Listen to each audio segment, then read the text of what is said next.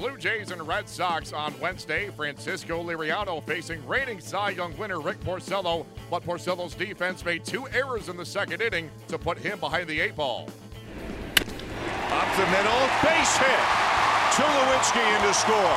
Martin getting the wave. Benintendi's throw not in time. Two-run single, two to nothing Blue Jays. The set, there they go, 3-2, a swing and a ground ball past Pedroia to right field. Barney will come in to score. Pillar around to third, three to nothing. And he There's got him. strikeout. So all things must come to an end, and for the first time since last September, Mookie Betts strikes out, and Francisco Liriano was the guy who did it. Fifth strikeout of the ball game for Liriano, and he goes right back to his money pitch, that hard-breaking slider. Leon's got two on and one out. Liriano looking for the ground ball that's going to get him out of this here in the fifth inning. Swung on, hit on the ground up the middle. Travis has it. Flip to Tulo for one. Throw to first. Inning over. A 4-6-3 double play gets Liriano out of the jam and keeps the Red Sox off the scoreboard. All right, so here's Joe Biagini to face Hanley Ramirez, who's 0 for 2. He flied out and he reached on an error. It's a 3 0 Blue Jays lead in the sixth. With runners at first and second and one out. 1 0, broken back grounder to short. Tulo, Travis, Smoak, inning over. How about that? Joe Biagini comes in and throws two pitches and gets the Blue Jays right on out of it. Blue Jays blank the Red Sox 3 0. Rick Porcello becomes the first Red Sox pitcher since David Cone in 2001 to toss at least seven innings with no earned runs and take the loss.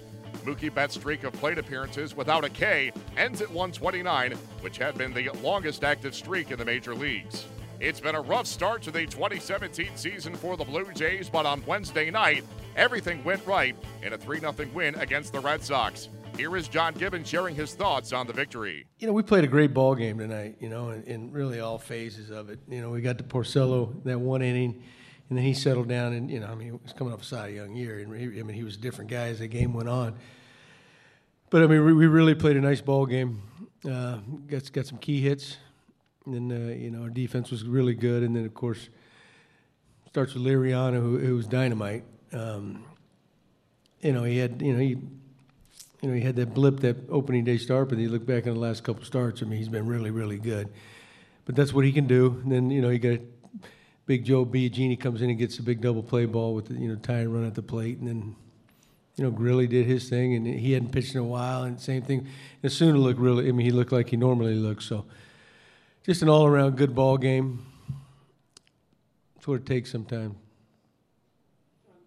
What, what does Liriano do when he's when he's right compared to you know when he struggles a bit? What's what's the difference between like when he dominates and when he struggles? Well, I mean, to be honest, since he's gotten here, I mean, the only time I've seen him have a tough outing was at you know his first night down there in Tampa. And but you know, I mean, he, can- he can go through those little ruts where he'll lose the strike zone. You know, I mean, the, you know, the, the way his, he has his finish on his delivery. You know, I mean, he, he really falls to the right, and that can kind of throw him a little bit out of whack. But I think when he's really good, I mean, he's got he's got a great slider, he's got a, great changeup. You know, and, he, and and he'll throw that at any time. Uh, but the key is, you know, when he gets a little bit out of whack, he, he gets. Usually, you'll see you'll see Russ go out there and he, you know, gets right back on, on line anyway. So, but yeah, I think I mean stuff's really good. Still dominating for a guy that's been around so long. But I, th- I think the fact that he can throw anything at any time, and um, you know, I mean, he keeps that ball down. I mean, he, he can he can he can spike some balls and get some strikeouts because I mean, look, coming in there in the zone then disappears on you. So. Gibby lifting Liriano when you did was obviously the right call. Biagini came in, got a quick ground ball, but did you debate at all letting Liriano work out of that jam? Well, if he had gotten Betts, I was going to take him through Moreland.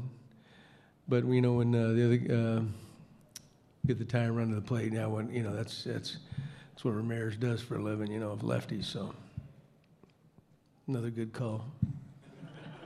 Kevin Pillar gave Rick Porcello plenty of trouble on Wednesday as Pillar 3 for 4 from the leadoff spot. He shared his thoughts on the Jays' 3 0 win against the Red Sox on Wednesday. Uh, He throws a lot of strikes. I mean, doesn't mean he's going to throw fastballs, but he's around the zone. And I think from, from top to bottom, we took aggressive swings tonight. Uh, it just felt different in there. Guys came out confident, ready to swing the bat, and uh, good things happened for us today. And that might lead into my second question, Kevin. Are you seeing signs? I know the last couple of games is a small sample size, but are you seeing signs that you guys are finally starting to, to trend in the right direction?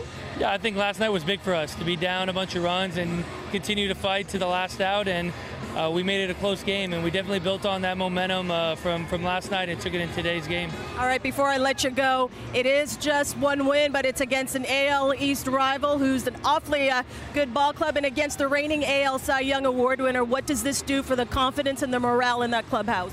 I mean, morale's going to be high. We, we, got a tough task tomorrow. We're going to enjoy this. Uh, everything feels a little bit better when you win, and uh, we're, we're happy for these fans at home to be able to get a win, and uh, we're looking forward to getting a, a series win. Chris Sale squares off with Marco Estrada coming up on Thursday.